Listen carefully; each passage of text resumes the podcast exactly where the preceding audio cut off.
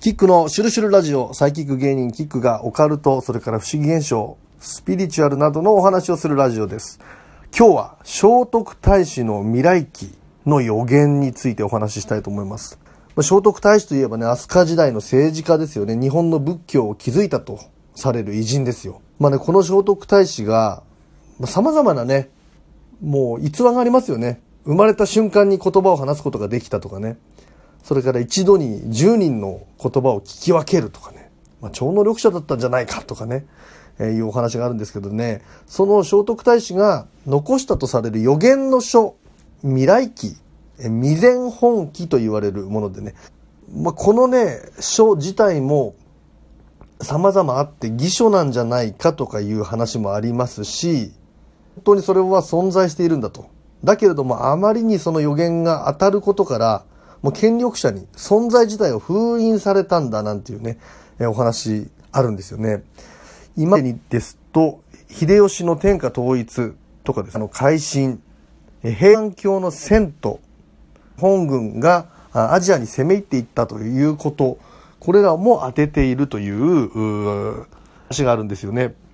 まあ、そんな聖徳太子が残したとされる未来期の予言の中でね、先ほど平安京の遷都というお話ありましたけれどもね、えー、こういう、えー、原文があるという話なんですけどもね、死後200年以内に一人の成功がここに都を作る。そこはかつてない壮麗な都になり、戦乱を10回浴びてもそれを超えて栄え、1000年の間遷都はないだろうと。まあ、こういう予言を残してるっていうんですね。これがまあ平安京のことを表してるんじゃないか。で、さらに、だが、この都についてね、だが、千年の時が満ちれば、黒竜が来るため、黒い竜ですよね。黒竜が来るため、都は東に移されると。この黒竜、黒い竜というのが黒船のことを表していて、で、東に都が移されると。まあ、平安京、京から、まあ、江戸ですよね、東京の方に、東の地にね、江戸に都を移されました。そのこともこれ当てているんじゃないかと。で、こういう予言が過去にあった上でですよ。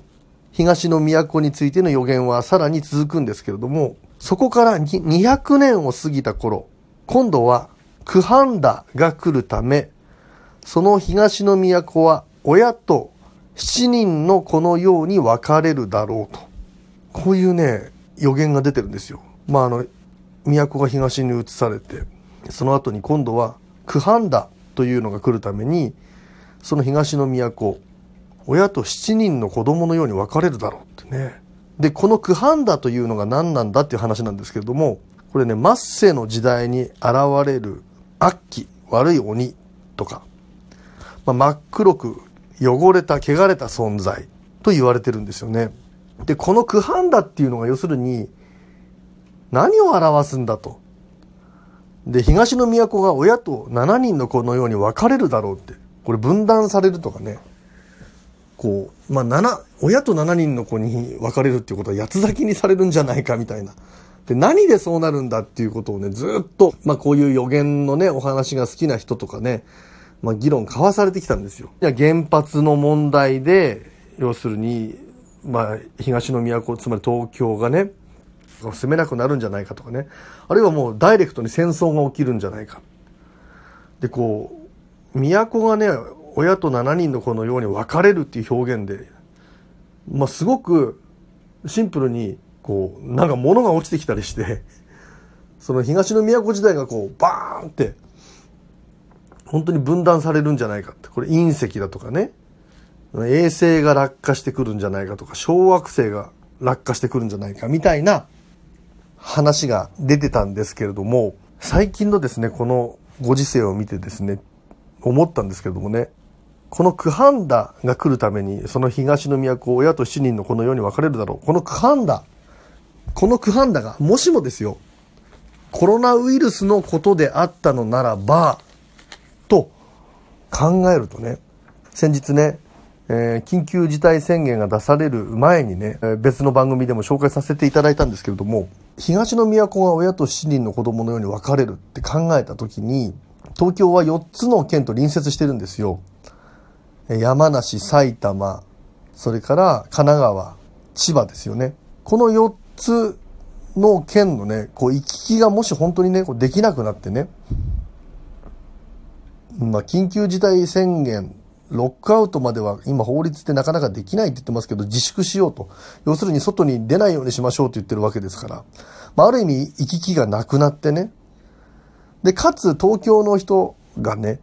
これ以上の感染爆発を防ぐために外出自粛の生活をした場合ね、市区町村、東京ってね、の中から出なくなるんですよ。そうすると、まあこれ市区町村で4つ。で、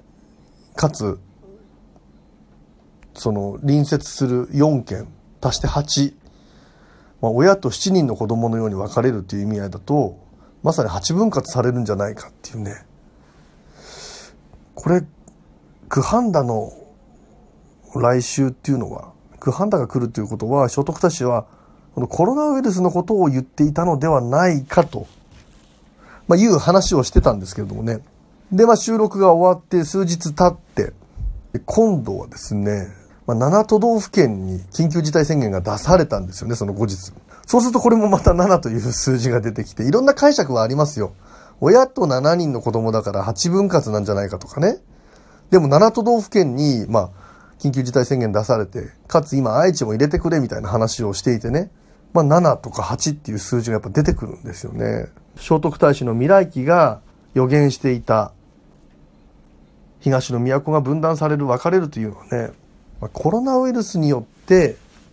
まさしく分かれるということを予言していたのではないかというね、まあお話なんですけれども、ただね、この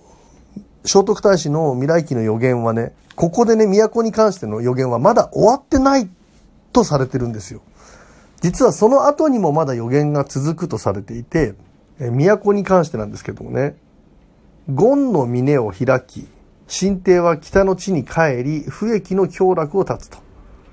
権っていうのはね、えー、まあ、駅で八家でいう、関、ゴン、シン、ソン、リ、コンダ、ケンで、ゴンっていうのがあるんですけどもね、これ、牛虎の方角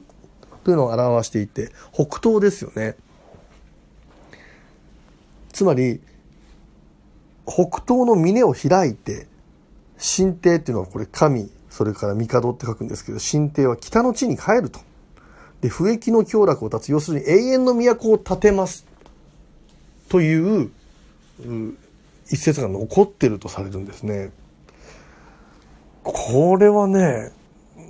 要するに東京自体がまた遷都するんじゃないかっていう予言とも取れるんじゃないかと。ちなみに平成の国会ではね、首都機能の移転というものを話し出ていてですね、これあくまで平成の国会ですけれどもね、まあ首都機能っていうのはもう確かにもう集中しすぎてるとか、リスクがありすぎるから、そのリスクを分散しようとかね、地方を盛り上げようみたいな意味で、まあ、東京じゃなくてもいいんじゃないかっていう話は今までにも出ていたんですけれども、えー、1999年の国会では、首都移転問題に関してですね、候補地として、三重、紀尾地方、三重、紀尾地方、それから岐阜、愛知地域、そして栃木、福島地域の3つの地域が候補地として上がってるっていうんですよね。そうするとですよ、これもし聖徳太子の予言というものを参考にするのならば、ゴンの峰っていうのはですね、これ北東のことを意味するわけで、東京から北東というものを見ていくと、今の都からね、そうすると、栃木、福島地域が出てくると。で、これ気学なんかで30度線を引っ張ってって、まあ方角っていうものを見ていくとね、栃木っていうのはね、どちらかというと東京の北なんですよ。ゴンの峰という表現には当たらないのではないかと。そうすると残りが福島しかなくなってくるんですね。近い将来、日本の首都は福島になっているかもしれないというお話でした。